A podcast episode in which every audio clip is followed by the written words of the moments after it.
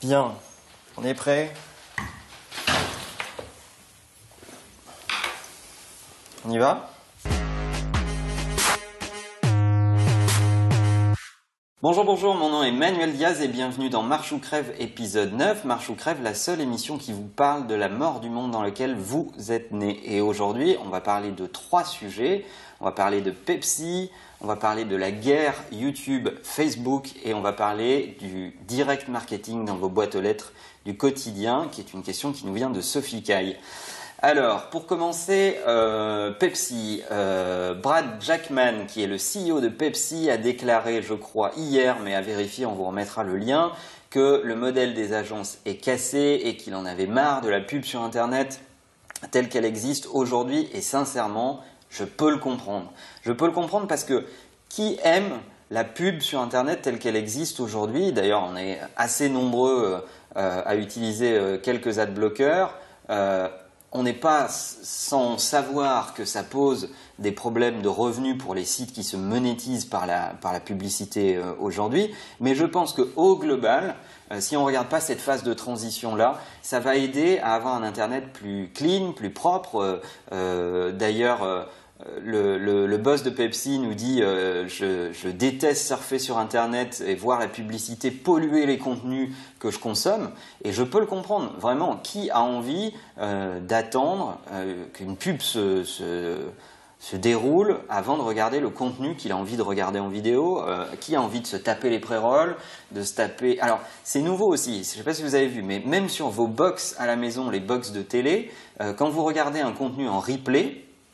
Comme il n'y a plus la pub au milieu du contenu parce qu'ils savent que vous allez la zapper, on vous impose 2 à 3 pré-rolls dans le contenu en replay, dans les fonctions de replay de vos box Free, SFR, Orange et les autres qui viennent de la régie du diffuseur, France Télé, TF1 et les autres. Sincèrement, je pense que ce modèle ne marche pas, le modèle de l'interruption. On est à la fin du modèle de l'interruption qui est à bout de souffle et qui ne sait plus comment polluer nos espaces, et qu'il est temps de passer à un autre modèle, un modèle qui va être plus construit sur l'affinité, sur le paiement ou le micro-paiement pour se débarrasser de la pub, entre autres. YouTube a annoncé YouTube Red qui, au passage, vous permet de regarder des contenus spécifiques, etc. Mais en même temps, dans votre feed de souscription, ça débarrasse YouTube de la pub, si j'ai bien compris les annonces de YouTube. Voilà, donc je crois que le boss de Pepsi, même si c'est assez rigolo pour une marque qui s'est entièrement construite sur la publicité de déclarer ça aujourd'hui, a raison. Il a raison pour l'époque dans laquelle on vit. Je pense que les cibles qui sont les siennes, ces cibles prioritaires qui sont... certainement un peu plus jeunes que la moyenne du marché sur d'autres marques, n'ont pas envie de se taper des écrans de pub au milieu de tout ça, et qu'ils ont envie d'être engagés dans des communautés différentes, dans du gaming, de la gamification, du contenu, de l'actu trendy, etc. etc. Et c'est ce qui leur réclame le plus. D'ailleurs, il y a une super expérience qui avait été menée pour le coup de l'autre côté chez son concurrent direct, chez Coca-Cola, sur la plateforme Melty, si Alexandre regarde, on le salue, avec la Coca-Cola Gaming Zone, qui était la preuve que on peut faire plutôt du contenu, certes sponsorisé, mais plutôt du contenu et un peu moins d'interruptions publicitaires. Voilà. Ce que je pouvais dire sur cette déclaration du boss de Pepsi, qui je pense a totalement raison, et s'il construit sa nouvelle marque comme ça, ça va être excitant à regarder. Deuxième sujet, je voulais parler avec vous de Facebook et YouTube. Alors c'est la guerre. En ce moment, vraiment, c'est la guerre. C'est coup pour coup, œil pour œil, dent pour dent. Vas-y que je t'envoie des trucs. Alors, YouTube annonce YouTube Red d'un côté. Donc, c'est un peu la guerre au contenu. C'est un petit peu la guerre avec Netflix au passage. On vous mettra les liens vers les articles qui expliquent en détail ce que c'est que YouTube Red. Mais en gros, pour faire simple... c'est de l'accès à des contenus qui sont certes dans YouTube et d'autres contenus qui vont être importés dans YouTube à regarder en replay. C'est débarrasser YouTube de la pub comme j'en parlais il y a 2 secondes. Et ça surfe aussi sur le fait que la majorité des jeunes écoutent leur musique aujourd'hui entièrement dans YouTube. Donc vous allez pouvoir sauvegarder les playlists de musique que vous utilisez, les écouter offline, regarder du contenu offline, etc. etc. Ça va être intéressant. Et en face de ça, qu'est-ce qui se passe? Facebook arrive arrive en annonçant qu'ils vont appuyer et accélérer à fond sur la vidéo. D'ailleurs, nous-mêmes, pour Marche ou Crève, on publie en natif dans Facebook nos vidéos, nos épisodes. On les publie aussi dans YouTube par ailleurs, mais on considère que ce sont deux channels de consommation différents.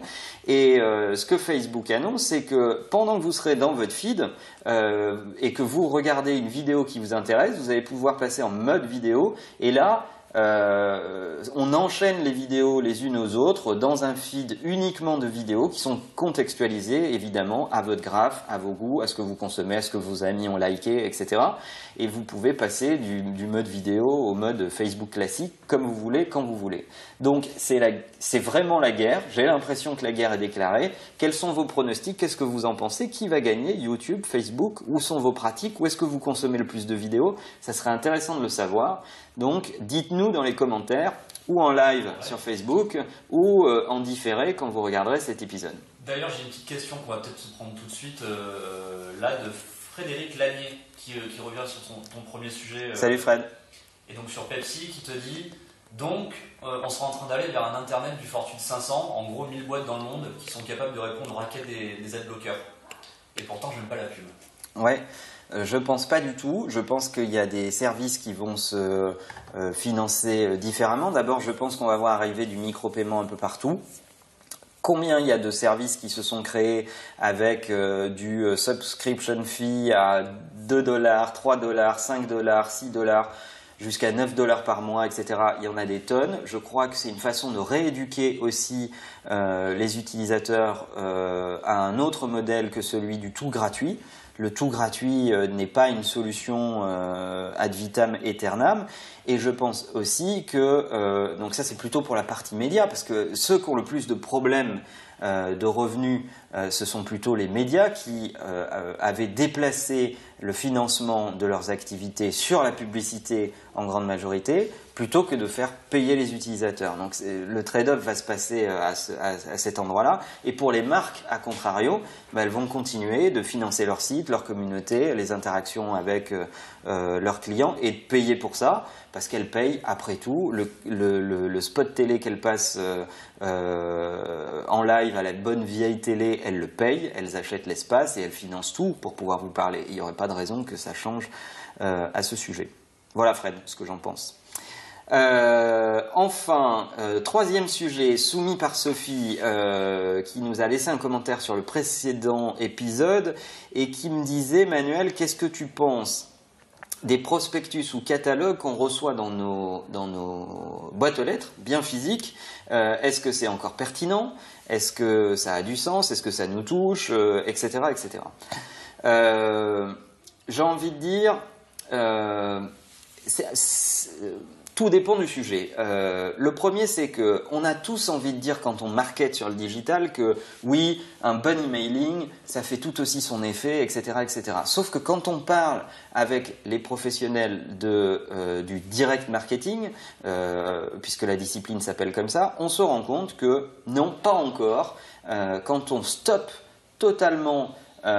notamment la grande distribution qui utilise beaucoup les prospectus boîte aux lettres pour les promos du moment sur le Carrefour ou le Leclerc le plus proche de chez vous, etc., etc. Quand ils stoppent ce direct marketing dans les boîtes aux lettres, ils ont un impact négatif sur leur business qui est mesurable assez vite.